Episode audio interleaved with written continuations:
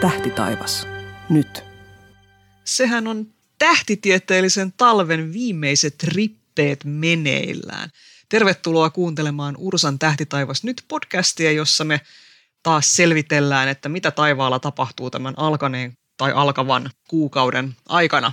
Tähtitaivaan asiantuntijana meillä toimii, kuten ainenkin, professori Markku Poutanen ja äänikäsittelyn on tehnyt mahtava audiotohtori Tomi Taskinen ja minä olen Ursan tiedottaja Anne Liljeström.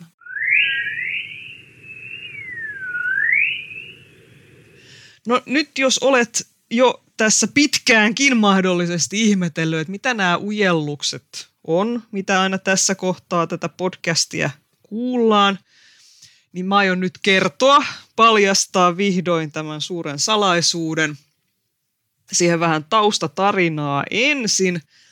NASA nimittäin julkaisi Halloweenin kunniaksi vuonna 2017 tämmöisen leikkimielisen soittolistan, jonka nimi oli Spooky Space Sounds. Jos sen haluaa käydä kuuntelemassa, niin löytyy maksutta ja ilman rekisteröitymistä netistä tällaisesta SoundCloud-palvelusta. Äänipilvi SoundCloud. Ja no, siellä on nyt siis kaikenlaisia tällaisia NASAn eri luotainten mittaamia signaaleja, jotka on muutettu sitten korvin kuultaviksi ääniksi. Sehän on aina hauskaa ja nämä vislaukset, mitä tässä nyt sitten ton mun alkulätinän jälkeen aina kuullaan, ne on peräisin maapallon Van Allenin vyöhykkeiltä. Ne on tässä maapalloa ympäröivät sisäkkäiset ja vähän Donitsin muotoiset säteilyvyöhykkeet, joissa maapallon magneettikenttä kiihdyttää sähköisesti varattuja hiukkasia kiertämään sitten lujaa maapallon ympäri. Vähän niin kuin suuri hiukkaskiihdytin. Markku Poutanen, haluatko sanoa jotain Van Allenin vyöhykkeistä tähän? Mitkä ovat tuntemuksesi Van Allenin vyöhykkeistä? Jaa, enpä, enpä ole käynyt kokeilemassa. No ihmisellähän ne on vähän vaarallisia, koska siellä tosiaan sen säteily voi äityä aikamoisen voimakkaaksi. Ja tietysti se, mikä siinä nyt on näiden miehittyjen avaruuslentojen osalta ollut ihan, ihan hyvä, että ne on sen verran kauempana, että nämä miehitetyt maata kiertävät avaruusasemat sun muut, niin ne on tämän vannan alle niin vyöhykkeiden sisäpuolella. Mutta tietysti sitten esimerkiksi kuumatkalaiset, jotka on sitten kuuhun aikanaan Apollon-lennoilla menneet, nehän on joutunut tietysti menemään näiden vyöhykkeiden läpi, mutta siinä se mennään sen verran vauhdikkaasti, että – että ei siinä sitten sitä säteilyannoskerkiä niin valtavan isoksi tulla, mutta voi olla, että maapallolla elämä ja kaikki oleminen olisi ihan erinäköistä, jos meillä näitä vanhallinen vyöhykkeitä ei siellä olisi, että eh, kyllä niistä hyötyäkin on tämän maapallon kannalta. Joo, siellä todella menee huisaa vauhtia. Sieltä on löydetty hiukkasia, jotka kulkee siis jopa noin 99 prosenttia valon nopeudesta, eli siis tosi lujaa pääasiassa protoneita ja elektroneita siellä menee. Ja tosiaan siellä, niin kuin, kun on protoneita ja elektroneita ja siis toisin sanoen tällaisia sähköisesti varattuja hiukkasia, niin mehän kutsutaan tällaista kaasua plasmaksi ja siellä kun se plasma aaltoilee, niin siitä sitten tulee noin vislaukset, mitä, mitä tota, kuullaan. Se on, äh, nyt mä jo ehdin unohtaa, mitkä ne luotaimet, ne on NASAn tällaiset yhdet luotaimet, mitkä on nyt nimenomaan tätä Van Allenin vyöhykkeitä siellä tutkineet. Mutta kun me ruvettiin tekemään tätä podcastia neljä vuotta sitten, niin mä alun perin, mulla oli siis tarkoitus, mä halusin tehdä meille tässä sen kokonaan tällaisista avaruusäänistä koostuvan tunnarin, koska mä ajattelin, että meillä täytyy olla semmoinen. Mutta siitä tuli sen verran kaoottinen, että mä ajattelin, että ainoastaan minä ja kaikki maailman noisen muusikot osais arvostaa sitä, joten sitten mä ajattelin, että no otetaan nyt tuommoinen tavallisempi tunnari jäi ainoastaan plasmavislaukset jäljelle, mutta tota, tämä on hauska tämä soittolista, tosiaan Spooky Space Sounds,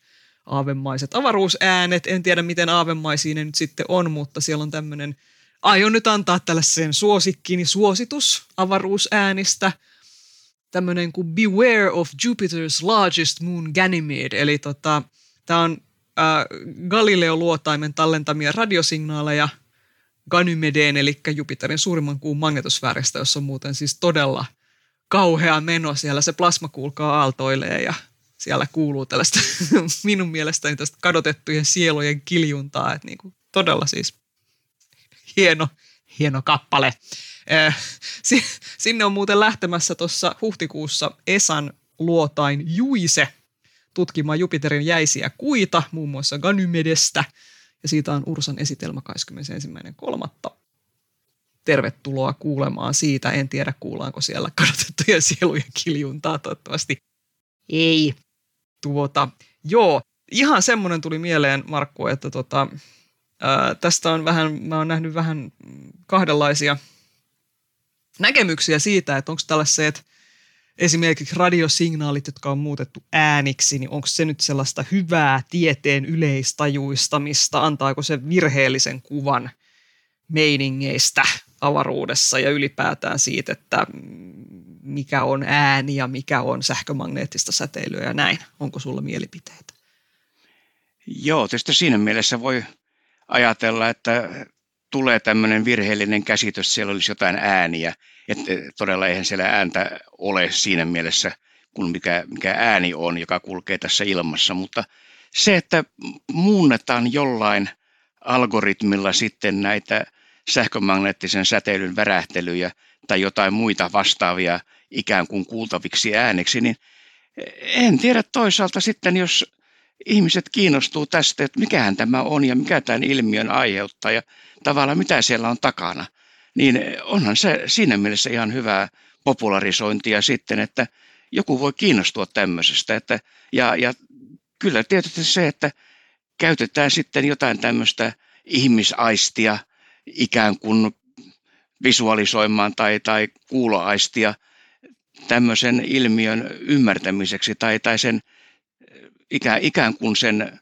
havaitsemiseen, niin kyllähän se ihan, ihan oman paikkansa varmaan ansaitsee tämmöinenkin. Että en, en minä ainakaan kauheasti vastaan ole sitä, että tällaisia vinkumisia tehdään, mutta se, että, että siinä täytyy myös siinä yhteydessä sitten vähän yrittää selittää siitä, että mikä tämä on ja miten tämä ylipäänsä on tehty, että eihän se ole sitä, että sinne mennään ja kuunnellaan, että jotain siinä välillä on tapahtunut. Niinpä, mutta kyllä esim. ihan tällaisissa sanotaan tieteellisissä julkaisuissa esitetään ja ihan tähtitieteellisissä kuvissakin me, meille tehdään kuvaksi asioita, joita meidän ihmissilmä ei pysty näkemään. Siellä on radiosäteilyn alueella tehtyä havaintoa, josta on tehty sitten visuaalinen kuva ja näin, että en mä tiedä, onko se nyt sitten niin erilaista tehdä siitä ääni kuin tehdä siitä kuva, jos kuvaakaan ei oikeasti pystyisi oikeasti, jos ollaan oikein puristeja, niin sitä ei olisi olemassa. Joo, tämä tietysti on, me ehkä ollaan totuttu niihin kuviin jo tässä vuosikymmenien aikana enemmän, että havaitaan äh, radioteleskoopilla jotakin, no sehän on radiotajusta äh, sähkömagneettista säteilyä, mitä sieltä tulee, ei me sitä silmin nähdä. Siinä on tehty jotakin sitten, siinä on ne tietyt aallonpituudet muutettu sitten väreiksi esimerkiksi, jolloin me saadaan hienon näköinen, kaunis radio, radioteleskoopilla tehty kuva. Mm. Ei se ole semmoinen kuva, mikä me nähdään, mutta se on muunnettu. Se on ihan, sä oot ihan oikeassa siinä, että se on ihan sama asia tässä, mutta meillä on ehkä totuttu näihin kuviin jo. Kukaan ei sillä tavalla ajattele sitä, mutta se sama asia muutetaan ääneksi, niin se vielä kuulostaa ehkä vähän oudommalta. Mm. Ja kyllä mä jotenkin ajattelen, että kyllä nämä asiat voisi esittää vain näin lukuina jossain taulukossa, mutta kyllä mä luulen, että ihminen, siis jopa tutkijat, jotka hekin ovat ihmisiä ajoittaisista fiiliksistä huolimatta, niin, tota, niin, niin kyllähän se näköaisti, jos, jos, jos ei ole näyssä vikaa, niin, niin tota, kyllä se niin kuin auttaa ha- hahmottamaan sitä eri tavalla, kun me ollaan tällaisia savannilla kasvaneita apinoita, kuten usein sanotaan. Niin tota, että se kyllä, on... ja tietysti tämmöiset eh, ruudussa valuvat eh, vihreät numerot, niin jotenkin tulee Matrix mieleen siitä, että onko se sitten kuinka havainnollista. Mennäänpä äkkiä pois, nyt peruutetaan, päästiin jo Matrixiin. Tota noin, niin, mutta vihreästä, vihreistä jutuista tuli mieleen, että jos nyt pikkuhiljaa päästäisiin sinne niin kuin taivaan tapahtumien puolelle, niin onnistuitko nyt näkemään tätä julkiskomeetta C2022 E3 ZTF tässä? Joo, eikö täällä ole hyvä aasin siltä tämä vihreä nyt tähän ihan vihreään komettaan? Tämä oli kyllä ihan suunnittelematon. Joo, tota, näin, näin. Ja e, täytyy sanoa, että kyllä se ainakin kaupungissa se on sen verran himmeä, että kyllä siinä fakirissa on ollut, jos kuvittelee paljaan silmin näkevänsä ja vaikea sitä oli kiikarillakin olisi löytää. Että, tuota, joo, mä onnistuin itse asiassa semmoisena iltana, kun se oli aika lähellä tuota, ää, ajonmiehen kirkasta kapelatähteä siinä, niin ne näkyy sitten siinä kivasti lähekkäin ja ei ollut sillä tavalla vaikeuksia löytää. Se oli aika vähän tämmöinen möhkäle jotenkin, se näytti semmoinen vihreä, vihreä pallu, pallukka siellä. Ja tuota, siinä mielessä täytyy sanoa, että tämä oli yllätyksellinen kometta, koska tässä ei ollut mitään yllätystä. Yleensä kometat aina järjestää jotain yllätyksiä, että ne kirkastuu enemmän kuin mitä niiden pitä, pitäisi tai, tai mitä on ennustettu tai, tai mikä on paljon tavallisempaa, että ne ei kirkastu lähes tulkonkaan niin paljon kuin, kuin mitä on ennustettu, mutta tämä mokoma, niin tämä on mennyt tähän saakka, niin kirkkaus on mennyt aika tavalla ennusteiden mukaan ja nyt se on himmenemässä, että tuota, vielä pimeillä paikoilla pienellä kaukoputkella tai kiikarilla varmaan löytää, mutta ei se enää paljaisilmin tässä maaliskuun aikana näy. Näin on, näin on joo.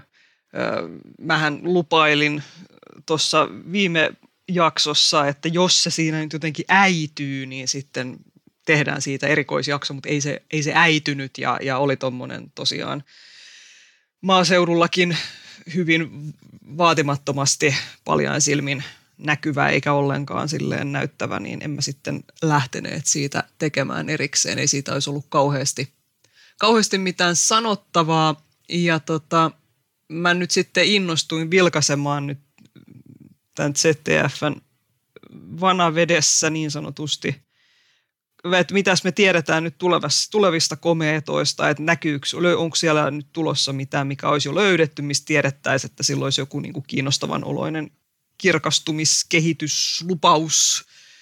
Ja ei nyt oikein meitä tietysti kiukuttaa nyt sitten, nimittäin ensi vuoden keväänä siellä olisi tämmöinen komeetta kuin 12P Pons Brooks – jonka odotettaisiin kirkastuvan paljain silmin näkyväksi siis suunnilleen verrattavissa tähän ZTF-komeettaan, ehkä vähän kirkkaampi, mutta tota, sepä sitten pyörii tässä Suomen taivaalla ollessaan vielä himmeempi, mutta sitten kun rupeaa kirkastumaan, niin se sukeltaa meillä horisontin taakse, että se ehkä mahdollisesti olisi maalis-huhtikuussa näkyvissä aamulla aivan matalalla pohjoisen suunnan horisontissa, mutta tota, eh, mutta me emme tiedä vielä kaikkia tulossa olevia komeettoja. Sieltä saattaa joku vielä... Joo, niitähän on koko ajan siellä, voisi sanoa melkein kymmenittäin näkyvissä, mutta ne on kaikki niin himmeitä, että tarvitaan sitten iso kaukoputki ja valokuvauksen apua, että ne sieltä näkee ja löytää.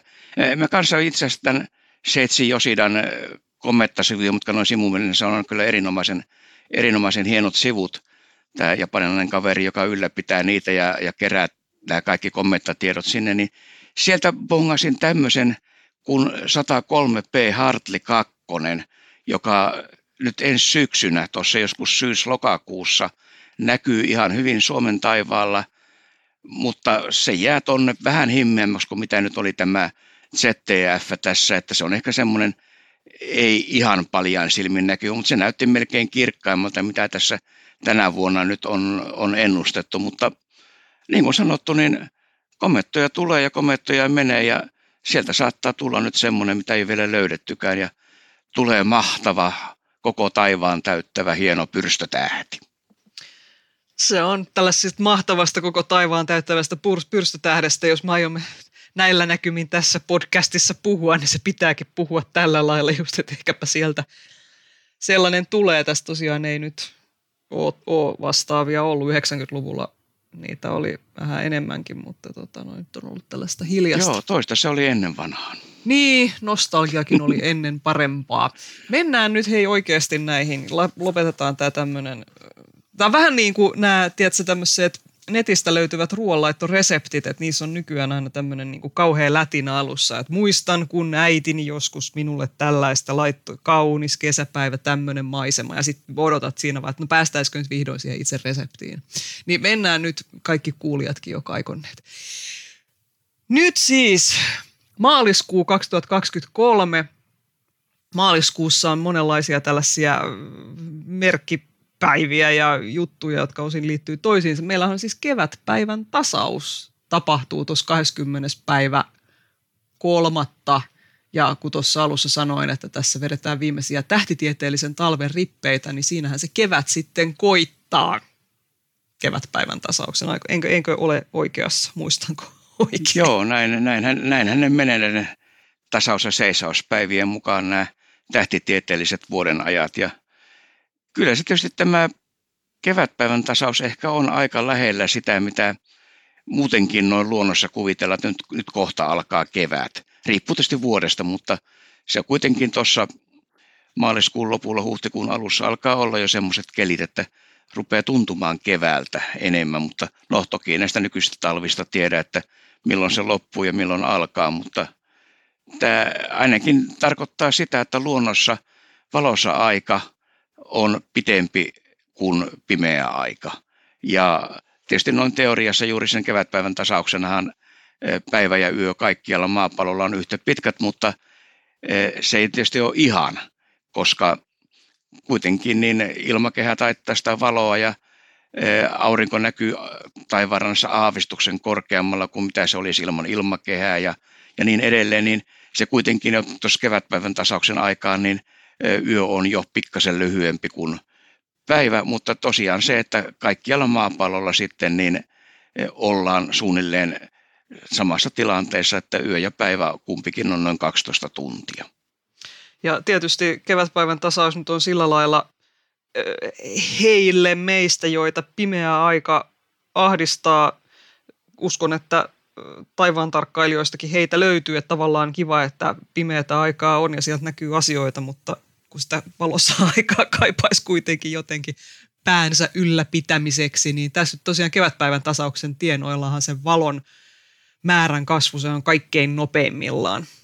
Että siinä todella tukka pystyssä saa todeta, miten, miten niin kuin aina vaan on valosampaa, että siitä voi tietysti saada iloa sitten, jos kaamosmasennus kaihertaa.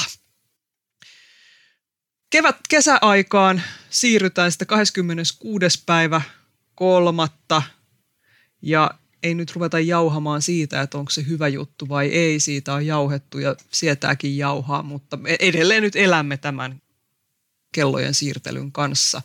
No se on itse asiassa nyt kyllä pakko kysyä. Eikö siitä pitänyt luopua jossain vaiheessa? Joo, ne ei ole vaan EU-tasolla päässeet nyt yhteisymmärryksen asiasta ja ilmeisesti nyt kaikkea muuta tärkeämpää ollut, että tämä on niin kuin hautautunut tämä Joo. asia. Onhan tätä niin kuin vuosikaudet ja mm. tähän piti olla että jo, oliko se viime vuonna vai tänä vuonna, ihan tässä lähiaikoina kuitenkin piti jo tapahtua, että nämä siirtämiset loppuu, mutta ei vaan näitä loppuun ja ilmeisesti edes siitä ei ole vielä päästy yhteisymmärrykseen, että siirrytäänkö sitten koko EU-alueella samaan aikavyöhykkeeseen vai ei, vai saako jokainen valtio päättää itsenäisesti, että mitä se aikavyöhykettä hän noudattaa. Just. No, no hyvä, että tuli kysyttyä tämä, koska tämä oli mullekin vähän nyt ihan tässä havahduin pohtimaan, että mitä tälle asialle itse asiassa kuuluukaan. Että hyvä. Mutta pimeitä riittää vielä ja, ja tota noin, niin yöt ehkä pikkasen lämpenee. Tietysti räntäähän tulee vielä vaakatasossa, kun vappuaattoon asti päästään, mutta tota, toistaiseksi vielä nautiskellaan vähän pimeästä ja ei ole enää ihan niin pilvistä kuin alkuvuodesta, että ehkä siellä saattaisi jotain yöllä näkyäkin. No mitä siellä nyt sitten näkyisi? Aloitetaan niistä tähdistä, että mikä on tämä tähtitaivaan tilanne maaliskuussa?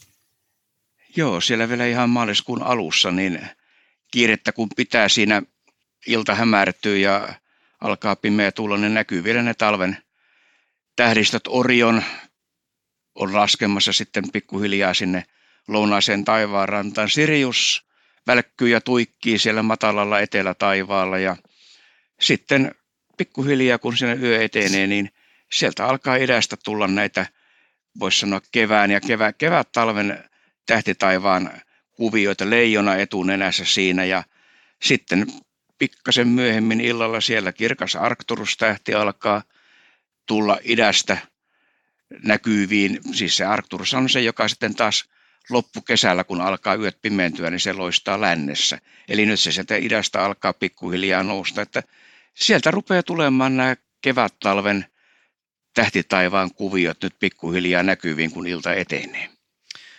Öö, siellähän tota on mahdollista tämä skorpioni, joka on edelleenkin Suomessa siis vaikea havaita, mutta aamuyöstä nyt se olisi niin kuin mahdollista. Ainakin Etelä-Suomessa nähdään toi kuuluisa iso kirkas tähti Antares siellä, siellä vilahtaa vissiin.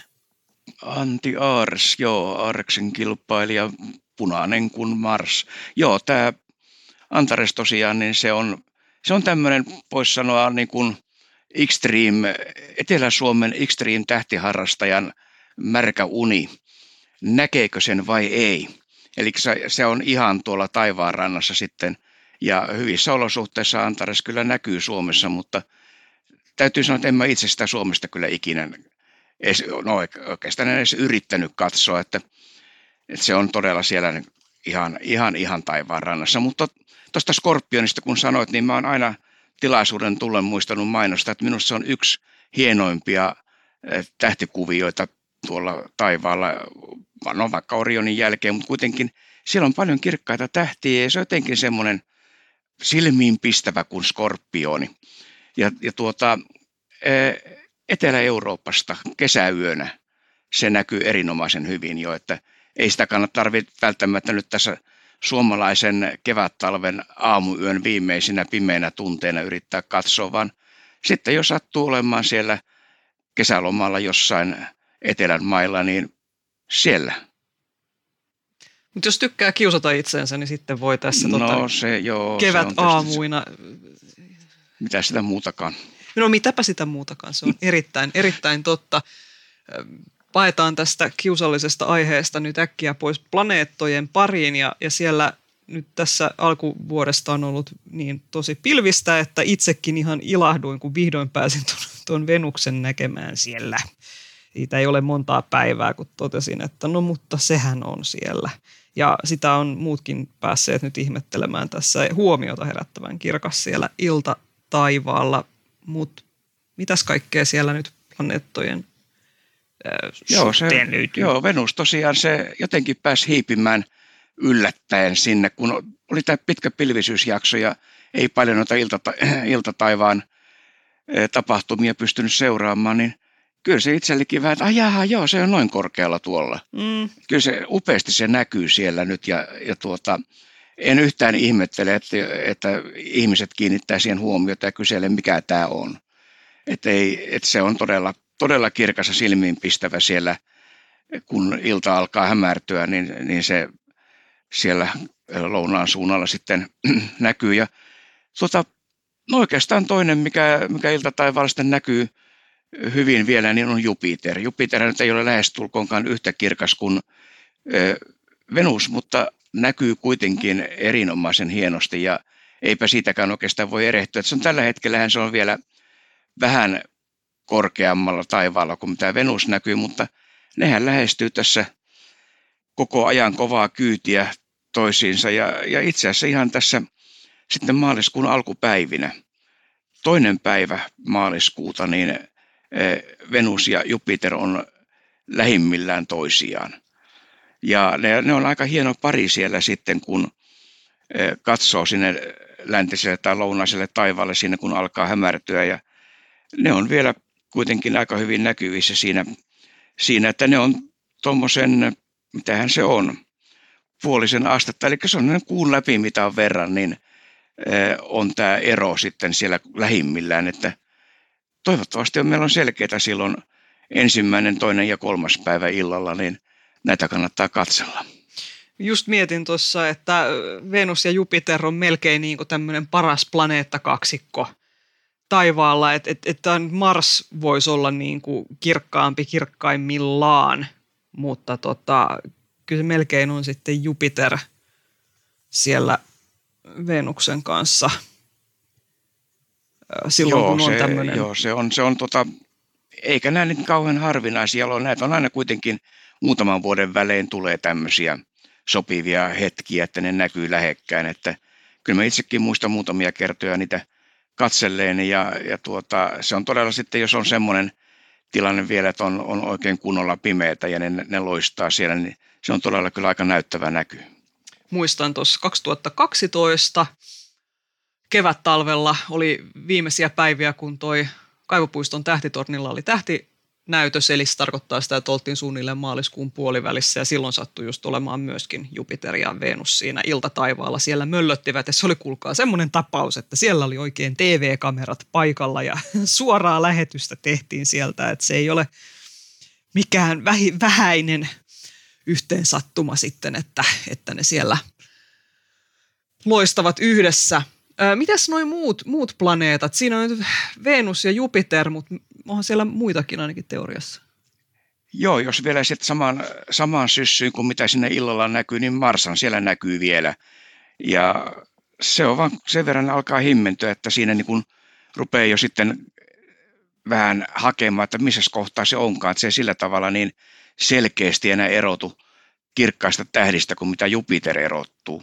Että se Mars näkyy siellä aika korkealla – taivaalla vielä auringonlaskun jälkeen ja äh, toki himmenee koko ajan pikkasen, mutta kyllä se tässä vielä tämän kevään, kevät-talven aikana niin ihan kivasti sillä iltataivaalla on näkyvissä ja nuertava väriltään, että se ehkä siltä pikkasen erottuu, mutta kyllä se kuitenkin sitä joutuu jo ehkä vähän hakemaan, jos ei kauhean hyvin tuota tähtitaivasta tunne, niin missä kohtaa se sieltä löytyy, mutta hyvin se kyllä näkyy tässä vielä edelleenkin. Ja sitten se Merkurius, joka on sitten tämä seuraava näky, näkyvä planeetta aina siellä auringon suunnalla enemmän tai vähemmän, niin sitä ei vielä ehkä kauheasti kannata tässä maaliskuulle mainostaa muuta kuin siinä mielessä, että, että varautukaa. Se mm. nimittäin huhtikuun alussa näkyy sitten iltataivaalla.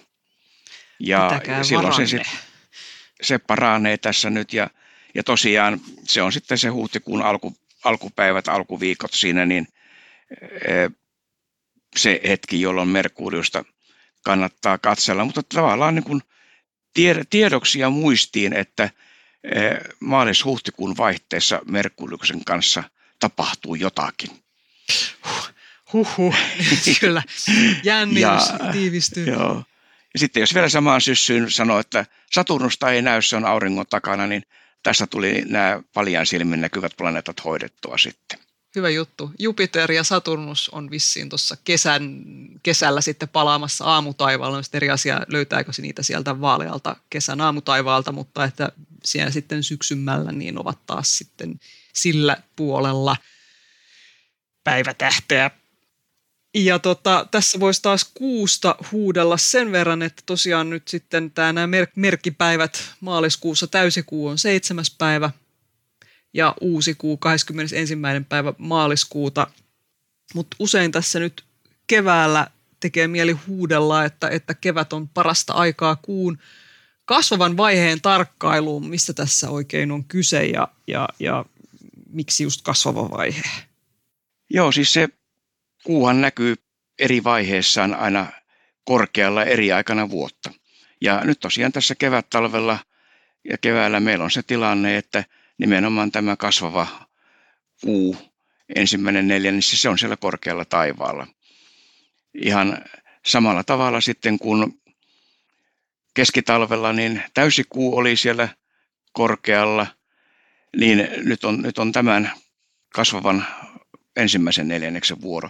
Itse asiassa tässä oli aika, aika hauska tilanne tuossa helmikuun puolivälin paikkeilla tai alkupuolella, koska se olikaan, kun e, oli tämä kuun viimeinen neljännes menossa ja sehän näkyy sitten siellä aamuyöllä ja jotenkin siinä sitten unesta herättyä niin vilkasin ikkunasta ulos ja etelätaivaalle, mikä ihmeen valo siellä puiden välissä vilkkuu, ennen kuin mä tajusin, että jaha, se oli tämä etelässä oleva hyvin matalalla näkyvä kuun viimeinen neljännes. Tulipahan sekin nyt tässä heti sitten samalla bongattua, että joo, että nyt kevät-aika ei ole sitten hyvää aikaa katsoa sitä kuun viimeistä vähenevää osaa, koska se jää sinne matalalle taivaalle. Että tämmöisiä eri aikaan vuotta, mutta tosiaan niin juuri nyt kevät on se aika, jolloin sitä kasvavaa kuuta on hyvä katsella mutta eikö tässä ole just se, että, että se on nyt siis ill, illalla korkealla, eli ei esimerkiksi aamulla.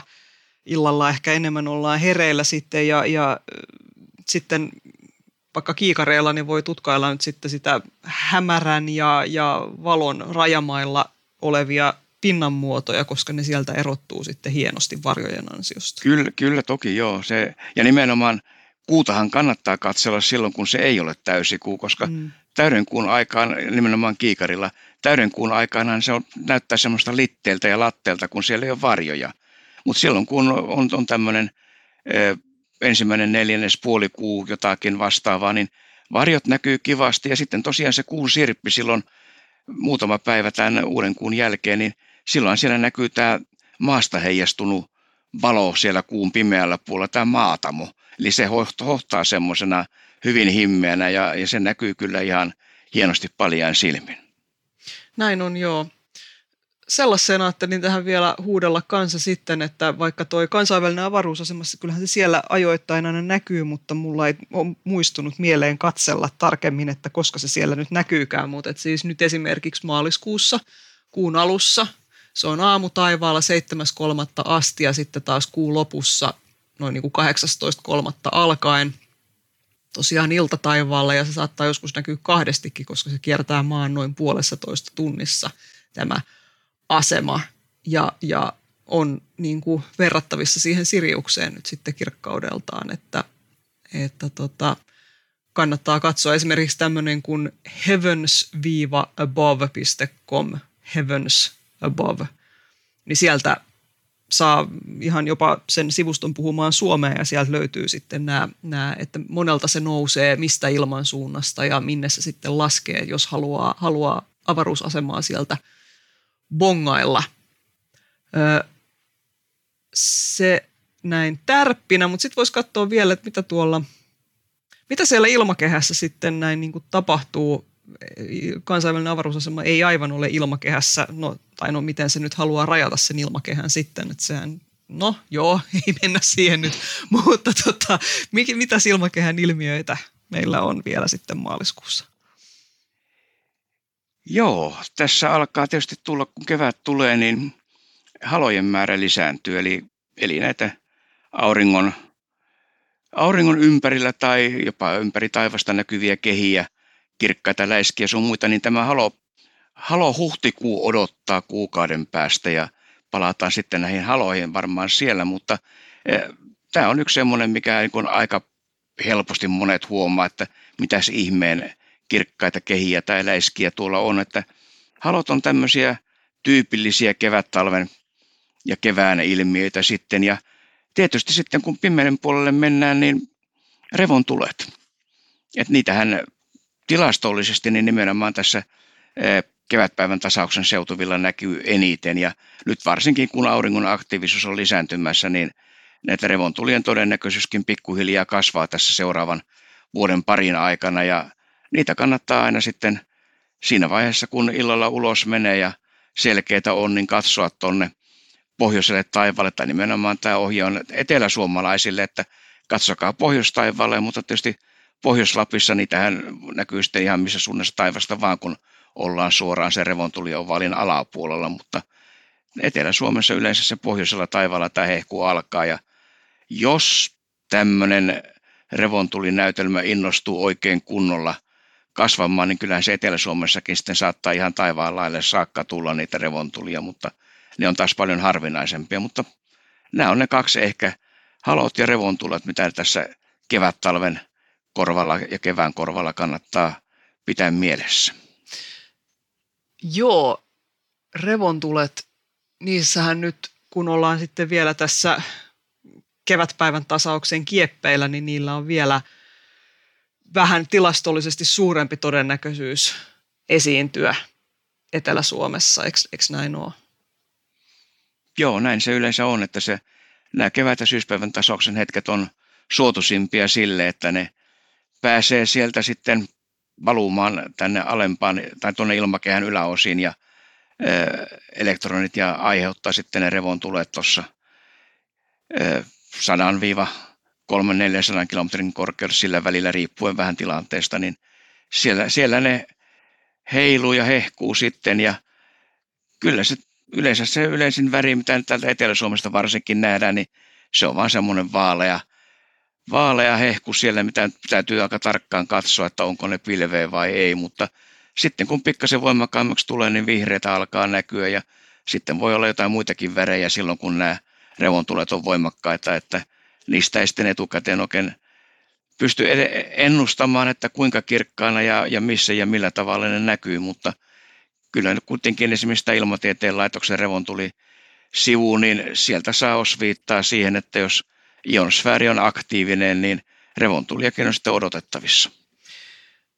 Tässä tosiaan aurinko on vähän piristymässä tuon magneettikenttänsä suhteen. Koko aika ollaan niin kuin menossa kohti sitä niin sanottua magneettista maksimia, jolloin sitten on, tai oikeastaan itse asiassa se on vielä vähän sen maksimin jälkeen sitten, siinä, kun se aktiivisuus on laskemassa, kun itse asiassa niitä revontulia, revontulien mahdollisuus sitten vielä on niin kuin suurimmillaan, mutta että todennäköisyys sille, että eteläisessäkin Suomessa voidaan nähdä tällaisia kirkkaita revontulia, niin se on niin kuin kasvamassa tässä koko ajan. Mutta mä rupesin miettimään sitä, että ollaankohan me ikinä itse asiassa varsinaisesti käyty läpi sitä, että miten revontulet syntyvät. Ihan näin niin kuin se perusmekanismi siinä. Mä mietin, että kannattaisikohan se tässä nyt kuitenkin vielä lyhyesti käydä läpi.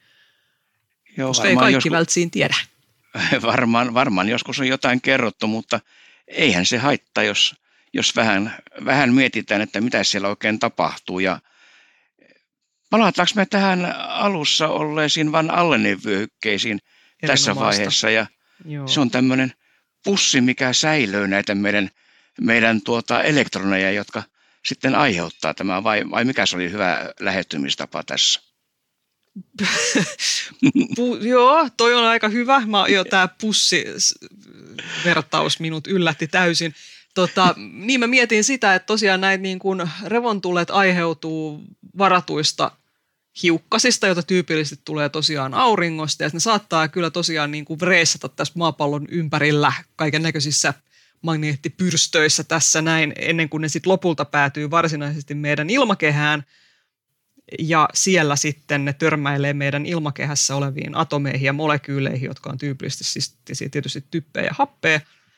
Ja virittää niitä siellä ja kun se viritystila laukeaa, niin sitten sieltä vapautuu fotoneita eli valohiukkasia, jolloin sitten ne ihan tietyt omat värit, jotka johtuu siitä, että elektronit kiertävät tietyissä alkuaineissa tietyllä etäisyydellä siitä ytimestä ja ne on aina sitten sitä tyypillisimmin just, just on vihreätä ja punainen on myöskin hyvin yleinen väri mitä sieltä saadaan.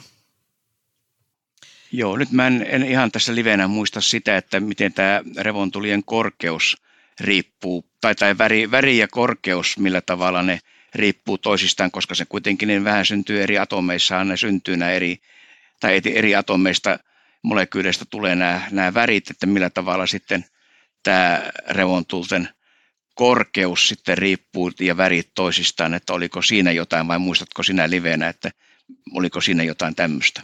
Öö, no mä lähinnä, koska se on itse asiassa, se ei ole aivan suoraviivainen juttu, vaan se on, mä aina yllätyn siitä, kun mä rupean vähän niin kuin perehtymään tarkemmin, mitä nämä revontuleet nyt tarkalleen ottaen menikään, niin tota, se ei ole, ei ole aivan, aivan, aivan yksinkertaista, että tota, missä järjestyksessä asioita tapahtuu ja, ja millä korkeudella ja, ja näin. Ja sitten tietysti vielä se, että mitä, mitä kaikkia reittejä ne nyt voi sitten mennä ne hiukkaset ja, ja mitä kaikkia eri vaiheita on sitten jossain revontulinäytelmässä ja miten ne syntyy. Että se sitten menee, siitä saisi niin kuin, voisi kirjoittaa paksun kirjan ja ohuenkin vaikkapa, mutta kuitenkin, että se on. Mutta että et, et oleellisesti se, että mikä on tämä just aurinkotuulen, auringon aktiivisuuden, koska silloin kun aurinko, auringossa on tämä magneettikenttä kypsynyt sillä lailla, että siellä tota noin, niin syntyy tällaista magneettista jännitettä sinne pinnan tuntumaan, niin siellä tapahtuu tällaisia magneettisia, magneettiviivojen tällaisia repeämisiä ja yhde, uudelleen yhteen tarttumisia, minkä seurauksena sieltä sitten purskahtelee ja roiskahtelee avaruuteen tätä auringon pinnan plasmaa – ja, ja sieltä sitten lähtee tota noin, niin näitä varattuja hiukkasia kovia, kovaa vauhtia ympäröivään avaruuteen. Ja sitten aina välillä, jos ne sattuu tänne maapallon, maapallolle saapumaan, niin, niin siellä tota noin, niin ne sitten kantaa mukanansa auringon magneettikenttään ne hiukkaset. Ja, ja kuin avain lukkoon, jos hyvin käy, ne avaa tätä meidän magneettikenttää ja sieltä sitten pääsee näitä hiukkasia meille tuottamaan revontulia. Ja sehän on ilmeisesti aika monimutkainen tämä prosessi, että se ei todellakaan ole sillä tavalla suoraviivainen, että nyt tulee paljon hiukkasia plasmaa auringosta ja syntyy revontuli ja se ei välttämättä mene ihan näin, vaan todella siinä on, siinä on kaikenlaisia mutkia matkassa ja, ja liittyen myös sitten näihin vanhallainen vyöhykkeisiin, että niihin, niihin sitten var, tarttuu näitä tai lisääntyy nämä hiukkaset ja sieltä sitten alkaa niitä vuotaa myös. Ja nimenomaan tämä maan magneettikenttähän se ohjaa näitä varattuja hiukkasia, millä tavalla ne tulee. Ja juuri se, että sitten minkä takia niitä näkyy Lapissa ja vastaavasti jossain sitten Etelänmantereella on juuri se, että tämä magneettikenttä ohjaa sitten näitä varattuja hiukkasia niin, että ne nimenomaan täällä napa-alueella, tämän revontuliovaalin alueella jossain tuolla, mikä Suomessa kulkee Lapin yli, niin siellä ne sitten syöksyy ilmakehään ja aiheuttaa sitten tämän ilmiön, että sen takia sitten taas niin jossain päivän tasajalla revontulia ei, ei näy, koska sinne ne hiukkaset ei pääse ilmakehään. Mutta sitten tosiaan heti, jos meillä on voimakkaampi myrsky ja vähän menee tuo magnetosfääri huljun muljun ja tässä kohtaa mä heiluttelen käsiä sille, että vaan todella Joo, tieteellisesti, että sieltä pääsee, pääsee tota, niitä hiukkasia sitten sillä lailla, että et, et, näitä häiriöitä voi syntyä myöskin tota, sitten tässä niin kuin vähän etelämpänä tai lähempänä päivän tasaa. Ja että tosi roisi tota, avaruusmyrsky kun saadaan, niin niitähän sitten kyllä on näkynyt tosikin etelässä, ihan Etelä-Euroopassa ja olisiko jopa niin kuin vieläkin vähän etelämpänä jossain Pohjois-Afrikassa nähty sitten revontulia. Mutta sitten on jo aika niin kuin poikkeustilanne käynnissä, että, että ei ole aivan odotettavissa ehkä tässä auringon syklissä to- toivottavasti, koska se Toivo, voisi olla jo sitten ei. meidän satelliiteille ja astronauteille ja kaikkea muutakin, niin ei olisi, ei olisi niin hyvä juttu. Mutta hei, tässähän me nyt on aivan innostuttu jutustelemaan tässä jaksossa, että tota, eiköhän kääräistä, kääräistä tämä pakettiin. Öö, kiitoksia tästä. Me huhtikuu on itse asiassa viime, taas kevään viimeinen jakso, mikä me tehdään. Tässä jotenkin silleen, erityisesti kun tätä nyt äänitellään tässä helmiku, helmikuun puolivälin paikkeilla, niin on sitten vähän silleen, että hetkinen, että mitäs me jo puhutaan kevään viimeisestä jaksosta, mutta näin se vaan kehitys kehittyy. Me palaamme asiaan huhtikuussa, kuullaan silloin. thank you